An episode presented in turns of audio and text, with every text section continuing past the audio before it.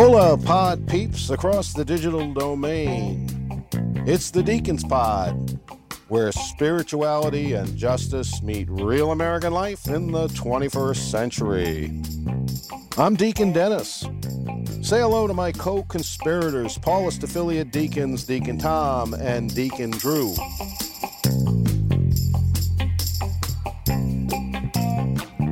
Well, hello, faithful listeners. We are all back. The wheel has stopped spinning, the wheel of summer.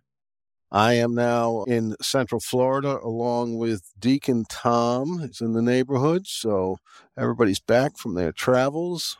How's it going, guys?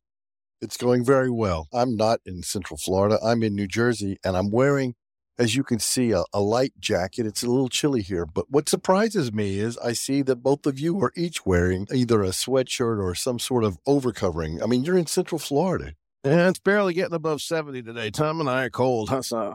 Yeah, yeah. It was 38 yesterday morning. 47 this morning. So we were going to get that northern blast come down here. Dennis brought it actually from he, Connecticut. Where did he come from? Connecticut a couple of days ago. He brought it with him. Well, Connecticut, I think they called it.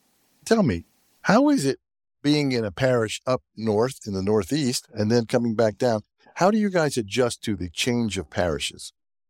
Not well. kind of ugly. yeah. We'll be talking with Father Frank. Uh, when I'm in Maryland, there's five parishes that I go that's to. A lot, and that, that's um, a lot of parishes for anybody um, to go to. It's a it's a challenge because you're not doing ministry in five parishes. I, yeah, you talk about uh, parish shopping. I no, I'm not doing anything. I'm sitting there. No, you're doing research. You're um, not just you know, sitting there. What the Tom. future of the church is. You uh, are doing research, field research. Continue. So, Continue. so then, just so our listeners know, then is it fair to say? I don't mean to pin you down. That you're doing. Both of you are doing your primary parish ministry, I should say, in Florida rather than where you used to live. No, no. I'm when I'm in Connecticut, I am on the rotation at Holy Family and St. Columba. So I I do a little bit of ministry during the summertime okay. Okay. when I'm up okay. there. So you mentioned it, Tom. Today we're going to get to talk to Father Frank DeSiano, Paulist father, who we all know very well because he runs the Paulist Deacon Affiliate Program, which we are one yeah. of. Looking forward to it. Future, I'm right? really excited to talk to Father Frank today. It's really he's, he's such a he's such a yeah. great guy. How do we say he's the reason why we we stay here? Today we're going to talk about discipleship for the future, spirituality of the kingdom, which is a Paulist press book. So that should be exciting. I know we're going to talk to him about a lot of other things too. Mm-hmm.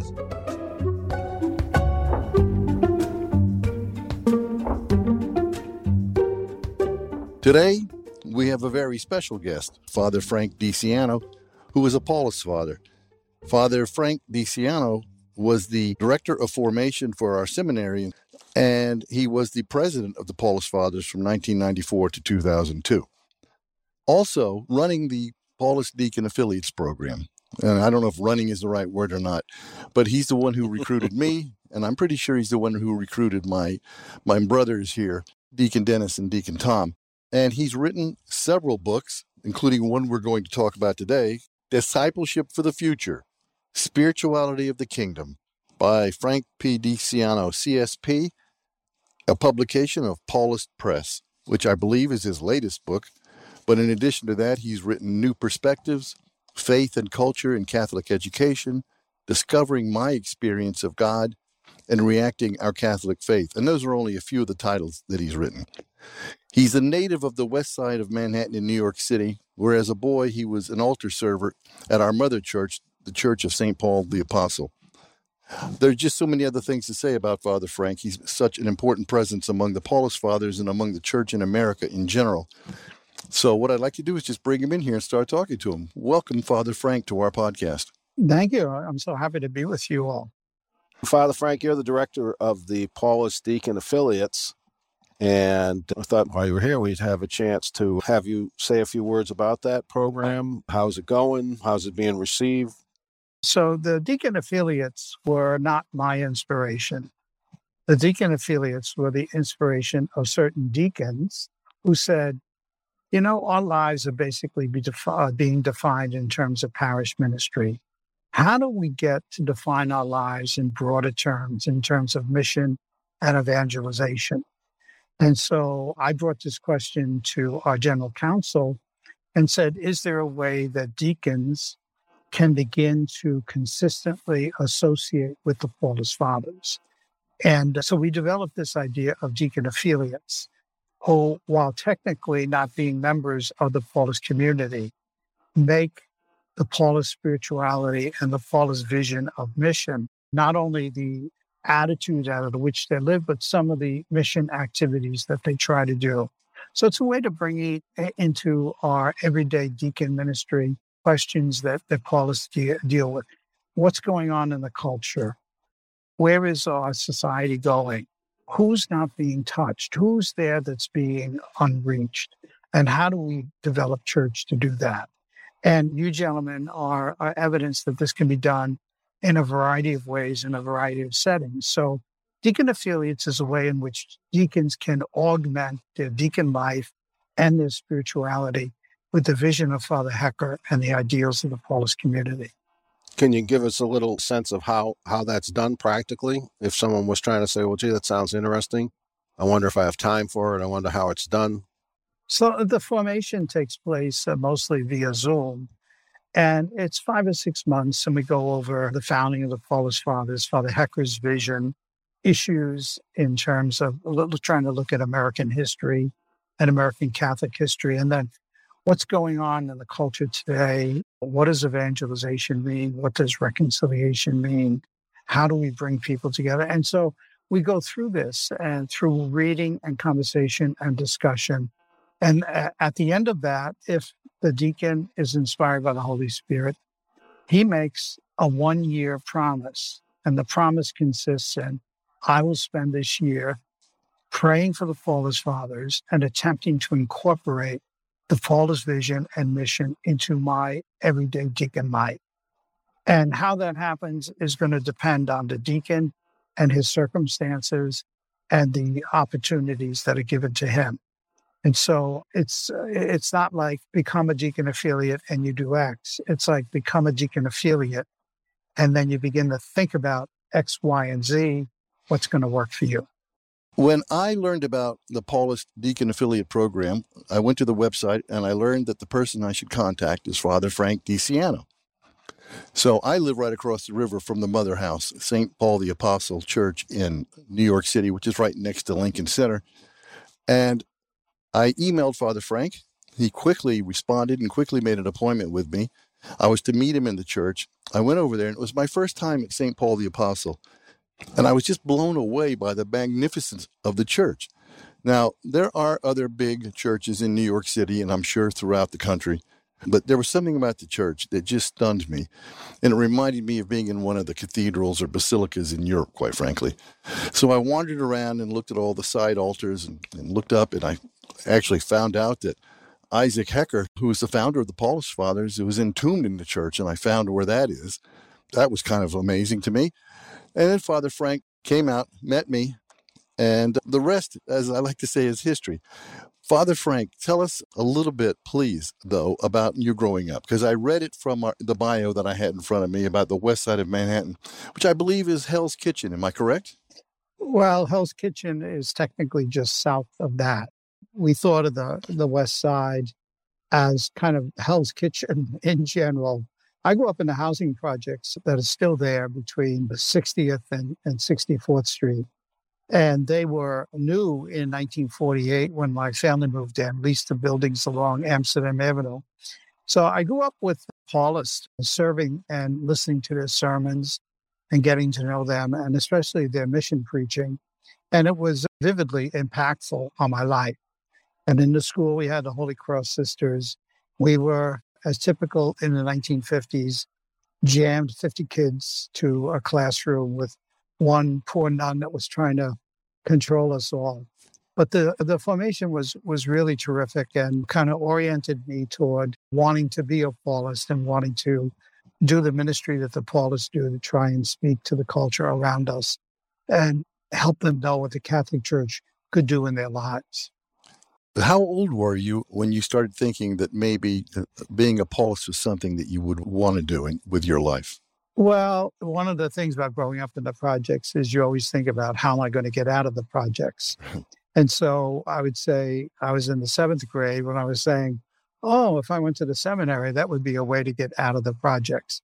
Mm-hmm. And so I was thinking about that for my last two years in grade school and then went down to Baltimore uh, where we had a minor seminary. And I was there with about 50 others, maybe 15 or 20 of us in the high school division, and the rest were in first or second year of college. So I have been amply formed by the Paulists. And I like to say, if I have any neuroses at all, I attribute that to the Paulist influence in my life. And what year were you ordained as a priest? 1972. Before Vatican II came out, then? Well, Vatican II was just coming out at that time. Right. They started coming out in 65. And so the impact of those was slowly being applied through various documents under Pope Paul VI. So that was all part of becoming a priest, being one of the younger Vatican II priests, right. and feeling that there was a whole vision that that we were supposed to incarnate in our ministry. What was your first assignment after being ordained? Beautiful place, Portland, Oregon. I fell in love with Portland. There is no greater antidote to being a cynical New Yorker than to go out to Portland where there are beautiful trees and mountains and very open and wonderful people, terrific neighborhoods. It, it was like a, an alternative experience for me. And I love it. I still love it. I have some friends from, many friends from those years way back. How long were you in Portland? I was there for three years. And that was a Paulist Fathers sponsored church or affiliated church? Yeah, we started there in 1913, I think. And it was really an Italian national parish at its foundation. We tried to find Paulists a new Italian to, to staff there. But it, it basically became a neighborhood parish within the city of Portland. And Portland is a pretty accessible city to get around in, so people could get to different parts of the city without any trouble. So we tried to draw people from around the city to to our parish at St. Philip Neri. Do we still have, do we, the Paulist Fathers, still have a church there? Unfortunately, the church is there, but the Paulists are not there. We were not able to continue ministry there. Probably about 12 or 13 years ago, we left. Okay. But it still has a big place and a lot of Paulist hearts. I only ask that question because I, and I think probably everybody here on this podcast, get inquiries from people who I meet along the way who want to know where the Paulist Father churches are because they love the charism so much and they love the spirituality of the Paulist Fathers. I know there are people down in Miami I've heard from looking for Paulist Father churches. So, anyway, where'd you go next? Then I became vocation director for the Paulist Fathers for three years. And then in 1987, I was asked to be pastor of the parish I grew up in, St. Paul the Apostle, wow. which was in when the city was in an enormous state of transition our west side of Manhattan had not yet experienced the arrival of lots of yuppies.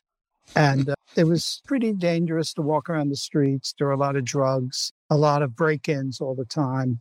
And it was also the period when HIV began to emerge, which scared everybody to death, and nobody knew what it was about. And people were dying of that almost with certainty. So these were these were very difficult years to be in New York at that time. But fortunately, we were able to hold the parish together and provide for the basis of its future. So that was a great blessing to be there. It also must have been, uh, uh, can't imagine, fantastic for you to be the pastor of the church in which you grew up in. You know, th- there weren't many people around that knew me before because there was a lot of transition. And right. everybody I knew had been kind of moved out by the so called urban renewal and they were put into the Bronx and went to New Jersey or someplace like that. And, and so it was really like, here we are. How do we survive during these years? What does it mean to have this church in the middle of this city? And for me, it was very formative in the sense that it was the first time I began thinking, how is a Paulist pastor also a missionary? Because every Paulist is a missionary.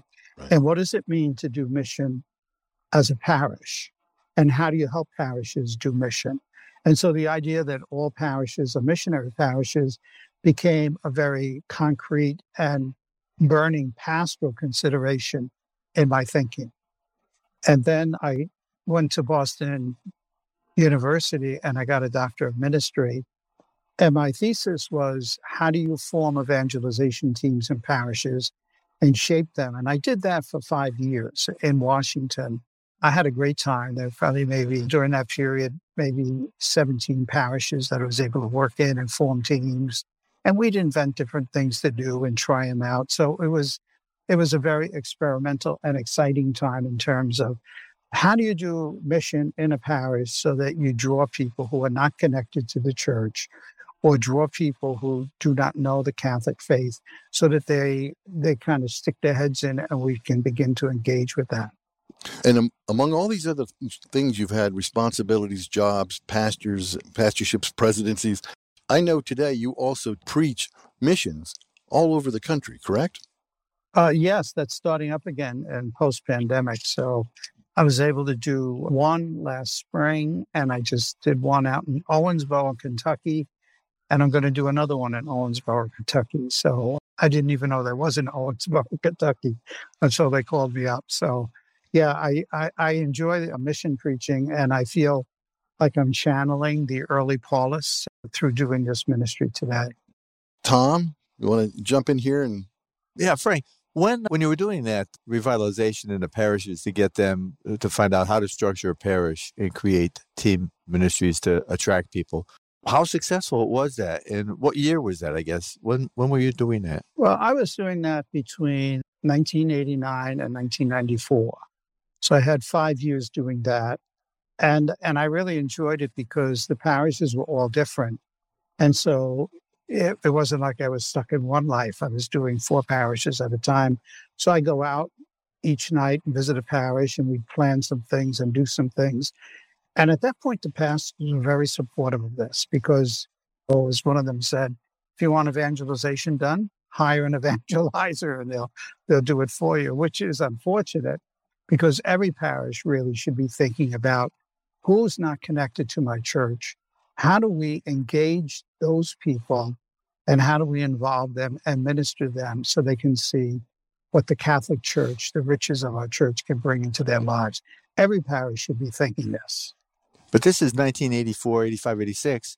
So you were reading the tea leaves at the time as far as knowing that we weren't we weren't the center of gravity that had been the church history in the 40s, the 50s, the heydays?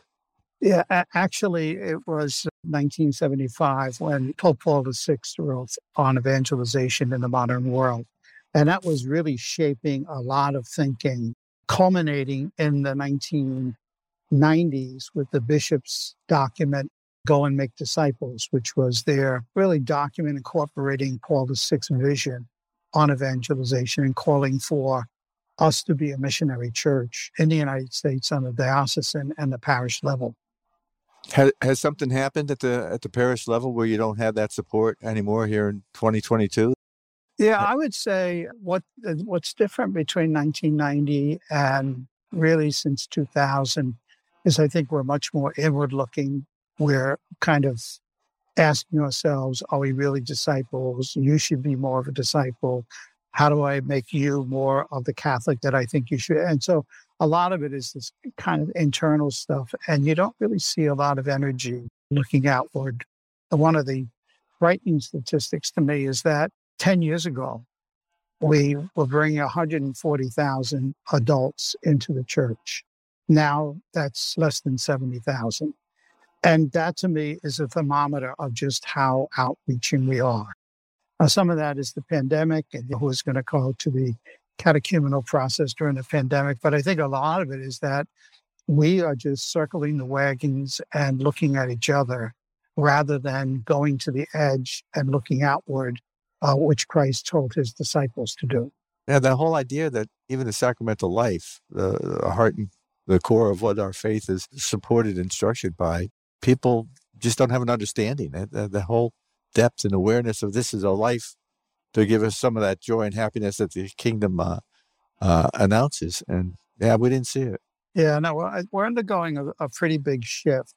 In the 1950s, which I can remember, our Catholic identity was the local parish, the priests in the local parish, the nuns in the Catholic schools, our ethnicity. The Irish went to St. Patrick's, the Italians went to St. Anthony's, etc. And so we had a lot of exterior things that we could use to kind of embody or carry Catholic identity along, even though 40% of Catholics maybe went to communion on a regular basis. We all had this Catholic identity tag. With the shift now, the identity has to come from within. And this is why discipleship is so important. You're not going to go to church because your grandmother was Italian or your grandmother was Polish.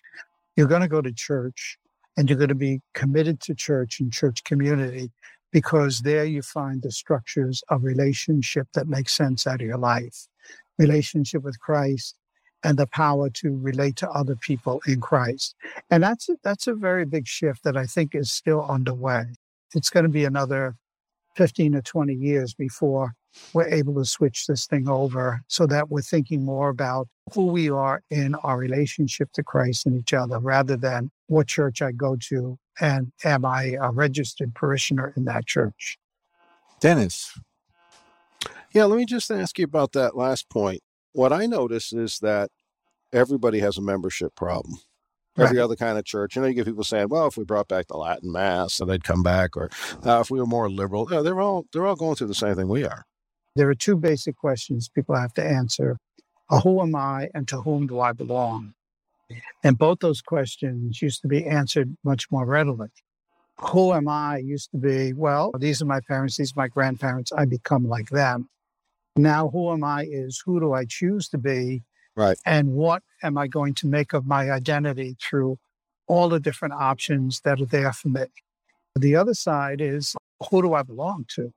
And belonging has become very, very difficult, especially in the younger generations from the literature, because people are doing everything through their phones and everything is electronic and everything is a screen. And so the direct relationship, especially among young people, the sense of loneliness among young people and disconnection is very high. And that's not a good sign for faith because connection is a huge part of, of faith. And if people are unconnected, and don't feel the need to be connected, it's very hard to have church, very hard mm-hmm. to have community, and it's very hard to have the power of us serving others in the name of Christ. Mm. I was watching on the news where they were interviewing some professor who studies protests across the world and what's working, what isn't. I mean, like Harvard professor, serious, you know, research. And one of the bottom lines, one of the takeaways was, well, if you just go out and have a tantrum that you organize on social media, it doesn't affect anything. It comes, it goes, it's over. As opposed to the civil rights movement, they had meetings, they had committees, they had structure. People showed up. It was a long term commitment. It wasn't the ice bucket challenge on right. some trendy thing that you did on your mm-hmm. phone and all that. And so, but again, what it points to is solidarity, commitment, faithfulness over the long haul, showing up for something. I mean, you can say, "Hey, I don't care about your church, buddy," but what what do you care about? So this seems to be like a tectonic shift that's happening that's affecting the way we do everything on this planet, at least traditionally. And there's nothing electronic so far that's going to say, well, this is going to take the place of that. We don't need meetings. We don't need commitment. We just. Yeah. It's, it's, it's fascinating that at the time when science and faith is showing, stressing so much the connectedness of everything, people are becoming more molecular in their ways of life. And connectedness is, is in their daily life being uh, lowered in terms of value instead of being raised in terms of value. Yeah, it seems like we're we're up against something very new and something that's in process. I don't know what it is. Let me ask you this, though. Now, having basically grown up Paulist and been formed with everything the Paulist had to throw at you, basically, but not every Paulist makes a choice like you have to to make evangelization in one form or another kind of a, a ministry career choice. When did you decide that that's where you wanted to put your stake in the ground? Why did that grab you and how did that come about? There are actually two things I want to say about that. One is that we do want every Paulist to think of himself as a missionary. And even if I'm just, and I don't want to say just, even if I'm an associate in a parish, how am I reaching people? How am I involving them? How am I engaging them? So that's, I, I think, is a big part of, of the way we've been looking at mission for the last 30 years. And hopefully we'll be more, more successful about that. But as I was telling Drew before, it was really when I was at St. Paul the Apostle and we had this big, magnificent church and we kill ourselves to get maybe 400 or 500 people on a weekend. And there was CBS News and there was NBC News and there was NPR and all that. And I'm saying, here we are in this city where communication is at its heart, and we are right in the center of the city. How can we be a missionary parish? How do we reach out to others? How do we engage others? So, those questions started for me really during that time, trying to figure out how I could merge administering a parish with being a missionary parish. We spent the last 10 minutes talking about bemoaning the fact that the world has changed and not in a way that we like to see it changed. So, what can the Paulist Fathers and we deacons do about that? Well, I, I think we really need to be conscious about the business we're in. And that is, however we want to think about organizing church, we have to think of our parishes as communities of disciples and really preach discipleship as both personal conversion and personal mission and help people understand that there isn't a church that's going to do everything for them, mm. But we're the church. And our commitment to Christ will open up for us opportunities to touch the lives of people around us. And, and a lot of this was implicit in the Second Vatican Council. And it's just kind of being elaborated through various uh, streams around discipleship and spirituality today. One of the ways I say this is we have to convert our language from institutional language into relational language. And converting that help people see places for themselves and a way to understand themselves with reference to God and others. Yeah, Father Stuart Wilson Smith was uh, one of our early guests, and he said kind of the same things about how he reaches out to people. Is more of a being present to people and making sure they know he's there, and just being with them, and and not trying to beat them over the head, but but let them know that there is a way that they can be made more spiritually comfortable. Yeah, two of the big words that have entered the uh, evangelization vocabulary thanks to Pope Francis, are encounter and accompany. And what you're talking about with Father Stu is basically right. encountering people and accompanying them. And I think these are, are going to be ways in which we interpret mission, outreach, and evangelization Uh, more than the church is going to conquer the world or going to defeat the forces of evil. No, we're going to love, interchange, hold each other through the difficulties of life, and in this way mirror the kingdom of God in our in our own everyday experience. I'd like to ask about your new book, Frank, Discipleship Spirituality for the Future by Paulist Press. Just come out this year. Again, you continue to write on evangelization and uh, give us an uplifting and, and hopeful sense. And when I was reading that, I couldn't help but think of that expression we have that the notation that our kingdom is already but not yet. And in the book, is it is it my interpretation correct that you you try and give the sense that the kingdom now is is pushing us into the future. There's a whole element of that future, You're pushing us into the future, but yet the fullness of the kingdom of God, really in God's time, already exists. And this ministry uh, that we have, evangelization, is to focus in on how we all get there. But I found it very, uh, very interesting. I found the message that whole idea of getting a message when you're in the world that we exist today, when we're confused, we can't figure out what's going on, systemic and, and seismic changes. And yet we have a message of hope from this idea that, you know, this kingdom, it's already here and it's drawing us into the fullness that God has created for us. And it's a part of, like you say, our evangelization ministry to, to, to get that message out. And it's an amazing thing when you talk about accompaniment and being with people, we've seemed to isolate ourselves more and more. Your book is a, a great response to our need to foster that relationship with one another. Of course, that leads to Christ. Is it right? Uh, uh, was that an image you're trying to do that we're being pushed forward and being drawn at the same time? So, my image of the teaching of the church is piano keys. and there are so many piano keys on the on the keyboard, and that's a doctrine. And these doctrines can be played in different ways at different times, just like a piano can be played. You could play a dirge, or you could play a waltz, or you could play jazz, or what have you. And I've been thinking about some of the themes in our Catholic faith, in the creed that we say every Sunday, that are not as pronounced as other things. And I think the church is far more comfortable proclaiming the death and the crucifixion of Jesus than proclaiming the resurrection and the transformation of human life because of the resurrection and the bestowal of the Holy Spirit by virtue of the resurrection. These doctrines, he died, he rose, he ascended into heaven and sits at the Father's right hand. Well, that's ancient language for from the right hand of God as God's direct ambassador to us. Jesus is bestowing divine power among us and bringing about the transformation of the world. So, the virtue I wanted to emphasize, which I think is undertreated in Catholicism, is hope that there is inside of us a vision of the future. And this vision of the future is what drives us forward. We see this in our kids.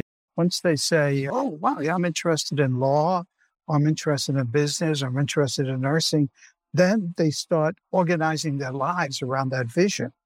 Well, Christ is saying, I'm interested in the kingdom. I was born for the kingdom. I live for the kingdom. I died for the kingdom. I rose from the kingdom. I'm bestowing the Holy Spirit on you so that you, with me, can go about building this kingdom, this new vision which God has given us. And my, my shorthand for the kingdom is the fullness of life and love. And everything we do is either contributing toward that fullness or diminishing from it. So, so I really wanted to, to, to kind of reorient Catholic spirituality away from the sense of we've sinned and we should be punished for sin, and Jesus was punished for sin. And now, maybe if I'm good, I may get to heaven someday. I may have to go to purgatory in the process. Uh, no, Easter was the future of humankind. And we are participating in the future. And all of Catholic life is living out the actions and the dimensions of the kingdom. When we read scripture, that's the language of the kingdom. We celebrate sacraments, those are the signs that show the kingdom's presence and make it real in our lives. When we talk about social caring for each other, these are the actions that show what unify us.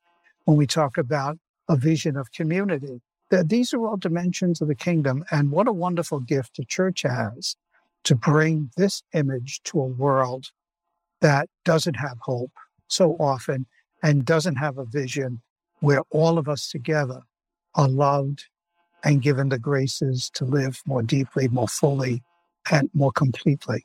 And that's how I see Catholic ministry. Everything I'm doing is some way making the kingdom clearer and more available for people in their everyday lives. Amen. And that yes. emphasis was one that Father Hecker, which is amazing when you think about what the 19th century church was like.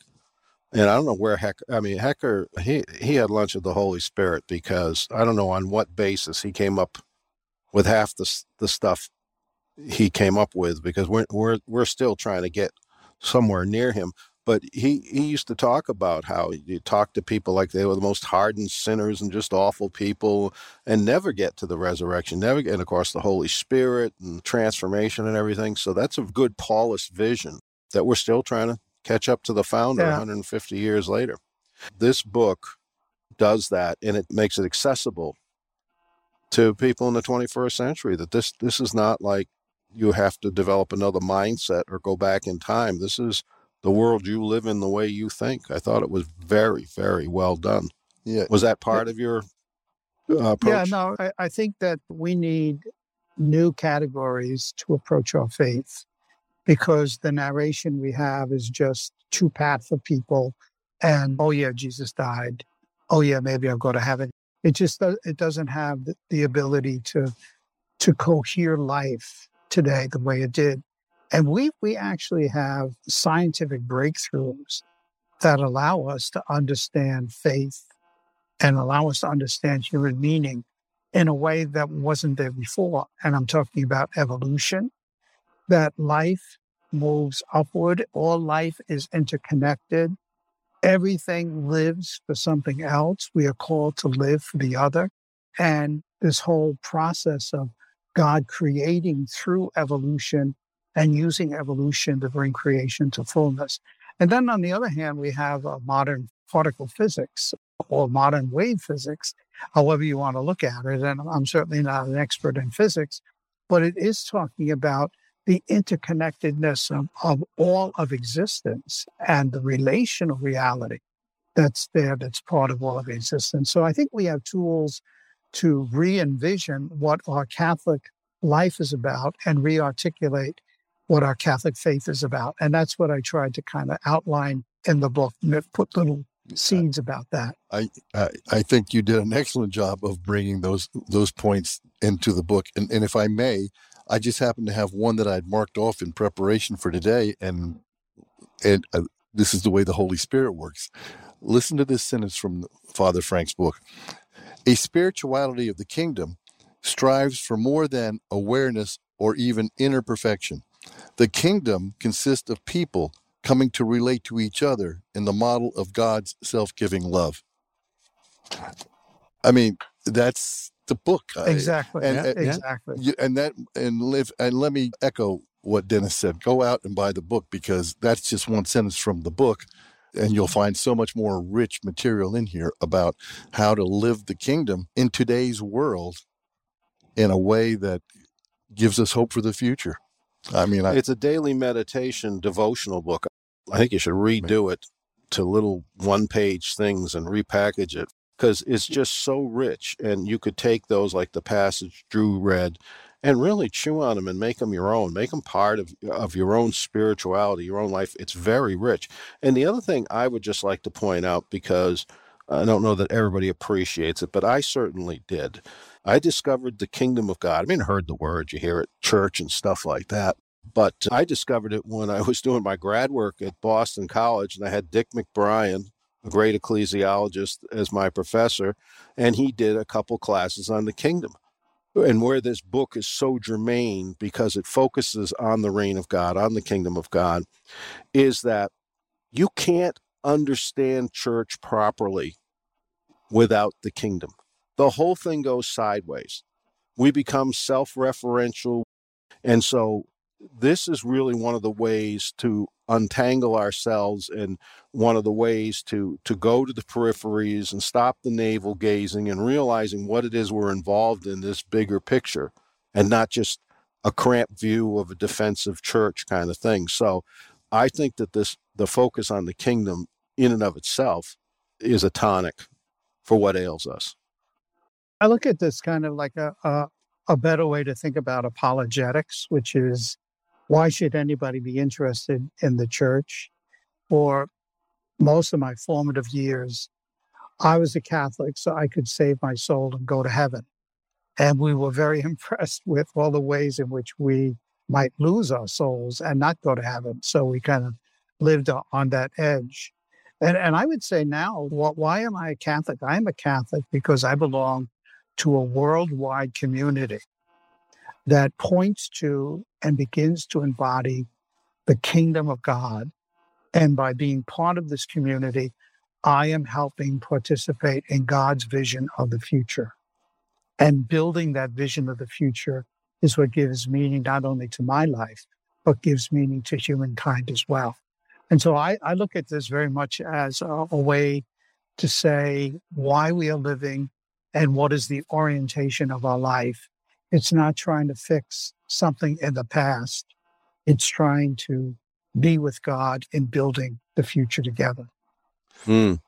And and and the other thing that strikes me is that just the idea, the need for the church, you know, that being part of the community is what not only calls us to be better and gives us example, but also the aggravation that we cause each other we kind of rub each other smooth, whether it's marriage or, or the church community. That's a necessary process. In the same way, the church is is this necessary component if you want the goal you're talking about. Yeah, exactly. And unless you're connected to another, you don't know what life is about. We don't live for ourselves. We live to give our lives to those we love. And that is the heart of, of the divine, what I call divine love, is to love not for oneself, for what one gets, but to love for what one can give to the other. And, and this, I think, was the ministry of Jesus. And this is what I think the presence of the Holy Spirit brings about in us. That it's not about me, it's about me in connection to and living for the other and how I find my meaning there. And that happens through the, the gift of the Holy Spirit that comes because Christ is raised from the dead. And the limits that we have are now removed because of the Spirit's presence. All flesh is changed because Christ rose from the dead. Once Christ is raised from the dead, life cannot be the same. And we as Catholics are an Easter people. More than we're a people of Christ's passion and suffering, we are an Easter people because his death was so that he could rise and bestow the Spirit upon us. And so, how do we live Easter? How do we live this future?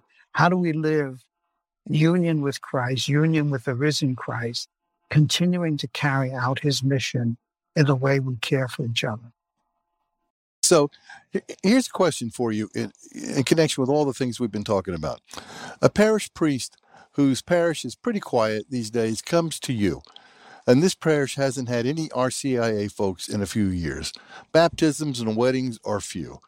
What are two very practical tips that you could give to that priest to help light a fire at that parish? So, I mean, the first thing I do, apart from saying, "Here's my book, you can read." nice. no, I would. I would not be that self-serving. I would try. I would invite the priest to think about what the Eucharist means. That the Eucharist is a gathering of people, and it is a sending of people. And I would say, Father, how can you gather people better? Who's not being gathered? And how can you begin to reach them? And how can you help your folks begin to reach them? And then I would say, Father, think of the people who are not being touched and the ability that your parish has to touch these people in all the level of their needs, whether it's spiritual need, whether it's social need, whether it's educational need or what have you. How can your parish do that? The second thing I would say is every parish should look like the kingdom of God. What Jesus did should be present in every single parish. Father, how can this happen in your parish? Let me help you organize that. Let me help you see what structures you can employ so that your parish is not a group of people that are coming together, celebrating Mass, and then it's over. But your parish is a community of disciples celebrating their conversion, their encounter with Christ, and then bringing that to the world around them. That's kind of what I would try to do. When you think of it like that and and you come up with that advice, I think about your life and and what we know about your life and how you grew up in that milieu of the every life was centered around the parish, if you will, and it was always there for you in that in on the uh, west side over there at St. Paul the Apostle. Is there anything about that experience in growing up and and having mm, the family being able to rely on the parish for some modicum of sanity in their lives does that is that part of what motivates you to think like this, or is it a complete new generational thing? No, I, I think that the what I experienced in the fifties in big, large institutional categories can in some ways be experienced today through the communal experiences of parish. That you have to create the occasions whereby people in parishes can see their relationships the joy of that relationships and a desire to extend those relationships further. If all we're doing is mass and CCD, we're not doing the dynamic life of parish that we're called to do. We're not doing the let's get together, let's celebrate, let's invite people, let's mix things up. Let's let people know that we exist, that we have this wonderful message, And this message isn't for us to keep to ourselves. So, I mean, I feel that unless a parish is a missionary parish, the people in that parish are being deprived because the very nature of Catholic life is mission. And mission isn't conquering the other people. Mission is opening the kingdom of God to the people around us. Do you have any advice for a parish that's going through a cultural change? In other words, I'm in New Jersey here, and I, I don't know if it's the same for the parishes that Tom and Dennis experience in Florida, but we are moving from an, an old Irish Italian parish into an Asian parish, and, it, and we're not there yet. We're not, we're still more old school Italian and Irish with a smattering of Hispanic, but we're slowly, slowly growing in an Asian population. How do we deal with that? I mean, there is no church that has the ability to celebrate multicultural more than the Catholic Church because we have every culture within us. You have to create occasions whereby people get to know the other. And knowing to other, two things happen. One is I stop fearing them, and two is I start loving them. And so you have to create these occasions where people mingle. And, you know, I would think uh, very interesting there would be a kind of an international potluck occasion. And I go around, I get people bring your favorite dishes and then structure the thing so people got introduced and they were able to mix together. And there was maybe some big giant cake that everybody would celebrate at the end. And maybe think of other things that we might do in terms of arts, Right. in terms of music or, or things like that to facilitate the joining of people with people, because that is so exciting. I know 59th Street, the Central Park South people really got a kick out of hanging out with the project people. Yeah. I mean, they re- they really thought, you know, while I'm hip, I'm down, I'm down in the streets and uh, hanging out with my with my bro over here. So th- there's a lot of energy in that, and that I think begins to open up new future patterns whereby people can share life and share mission with each other. And and I would just say to any deacons who are listening out there who might be considering it that Father Frank, of of course, said it just right. I have felt no pressure to do some program dictated by the Paulist. What I have felt is support and encouragement. Father Frank is a resource for ideas, for thoughts, and and and they're always there for us. I just think it's a wonderful program. That's the whole idea of accompaniment and, and for our own to, Right, to see that we're in a, a, a bigger a bigger world and support one another. And you have Yeah. the resources of, of not just Father Frank, but the other Paulists who work in various ways that you can get in touch with them if you there's something you're working on that they're working on, get some ideas. We also do some retreats from time to time and Right. little little zooms where we talk about things that mm-hmm. are happening and everything. Like every couple months we'll have a, an evening where we'll just who's ever around gets on and the accompaniment thing I think is excellent, Tom. That's that is what it is because a lot of times we're we're on our own. We're, Yeah, we're we- really on we- our own. Yeah, forward observer we used to call it in the army, right? You're on your own, Skippy. yeah, the first to go. One Yeah. last question. Parish shopping. Is parish shopping okay for a Catholic? Are we being too picky? Or is it better to stay Well- put and make our local place better? Right. I was in a diocese where I was looking at the map of the parish and I said, Oh, look at the parish there. It Looks like a lot of territory. And the pastor said to me, We don't have parish boundaries anymore in our diocese. People go where they want, which surprised me because usually pastors are pretty parish territory conscious. I would say that you're not going to stop people from shopping in our world because it's a world where people do that. But once you start, then to commit yourself to that. If I gonna, if I want to go like we see in New York, people coming in from Astoria and other parts of Queens to celebrate Mass on Sunday night with young adults. If you're going to do that, stay with that because you're only going to grow if you're in a consistent community and are contributing to that community and being enriched by that community. And uh, uh, I think jumping from church to church to church means I don't belong anywhere. And belonging is key because, as uh, Jesus said, if you don't love the brother next to you, if you don't love the sister next to you, how can you love God? It's got to come down to serving with and growing with other people who are in my community. I just wanted to ask Father Frank if he'd like to tell us quickly about any of the new programs that Paulist Evangelization Ministries is putting out to help people do all this evangelization stuff we've been talking about. Yes, we have a range of ministries, and our website is pemdc.org, Paul Edward Mary David Charles.org. And you'll find there a section with a lot of free resources and among those free resources are dozens of webinars that we've done on a variety of things from small, forming small groups to reaching and active Catholics to beefing up how you invite people to the RCIA and all those kinds of things. We also have a range of programs for small group activities.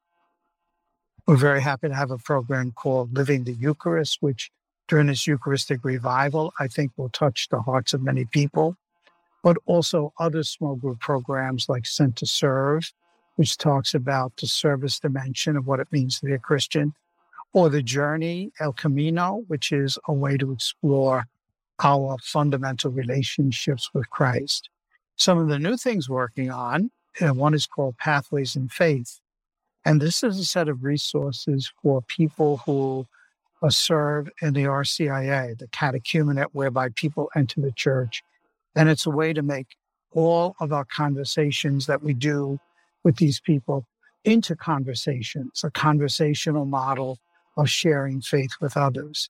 And it's, it's a whole website, pathfaith, uh, pathwaysinfaith.org, with a lot of resources. And I hope a lot of religious leaders, uh, DREs, and, and others who are doing adult faith formation will go there and look at that because I think it has as great resources. The other one, which is going to come out any day now, we've been working on it for several years, is called the Catholic Discipleship Profile. And in that, you take 15 minutes and you respond to a set of questions. And then you get a very extensive readout of how you live discipleship. And it talks about the ways in which you are most likely to actualize your faith and ways in which you tend not to actualize your faith all that much. And so it gives you insight into the strengths of your discipleship and the areas of discipleship which can grow in your life. And we're going to have this for individuals and groups. That'll be out very soon. And then not long after that, we're going to uh, even have whole parishes be able to do this. So I think it's just a great way for people to explore the meaning of discipleship in general, but also how one lives discipleship in our own personal lives, in our everyday lives, and in the groups that we we minister with. And a lot of that was free. Remember yeah. that. Yeah. So go to Paulist. Evangelization Ministries, P-E-M-D-C dot org, because it's in Washington, D.C. That's the D.C., I assume, right? Yep. Yes. And go there and there's stuff for prison ministry if you've got a group like that there's all kinds of stuff and a lot of it is just sitting there waiting for you the webinars are excellent and you can watch them whenever you want and so you put some meat on the bones of this discipleship evangelization future of the kingdom stuff we've been talking about yes and every week i, I put a homily up so my my spirit is still energetic enough to try and get that organized and put that out. So that's there for inspiration, for personal reflection, and even for some discussion questions as well. So when do you sleep? This is what now this is what I want to know. When do you sleep now, and what kind of vitamins on the plane. do you take? yeah, no, I wish I could sleep on the plane. I get to bed. I'm probably the last one to bed. So, but I have I have the uh, unfortunate, the misfortune to be haunted all the time. And so hmm. things come to me and I get excited. That's why I love being a Paulist. The ongoing challenges that the idea of mission brings into one's life and the way it keeps you always energized and, and always looking ahead. I, I just, I, I don't know how I could live without that. Father Frank, it's been wonderful. Thank you. It's yes. great to see you guys, to hear you Always guys. a pleasure to yes, see indeed. you again. Thank you. Yeah. Special thanks to El Jefe Paul Snatchko and our editor David Dalt. The Deacons Pod is powered by the Paulist Fathers. You can find us anywhere you get your podcasts, and of course at our own website, www.deaconspod.com. That's D E A C O N S with an S, deacons, plural, pod, all one word, dot com. And of course, we'd love to hear your comments at our email address, which is deaconspod, again with an S, deacons, at paulist.org. That's P A U L I S T Love to hear from you. That's our offering. We thank you for being with us. On behalf of our colleagues at the Missionary Society of St. Paul the Apostle, we wish you a future brighter than any past. Till next time.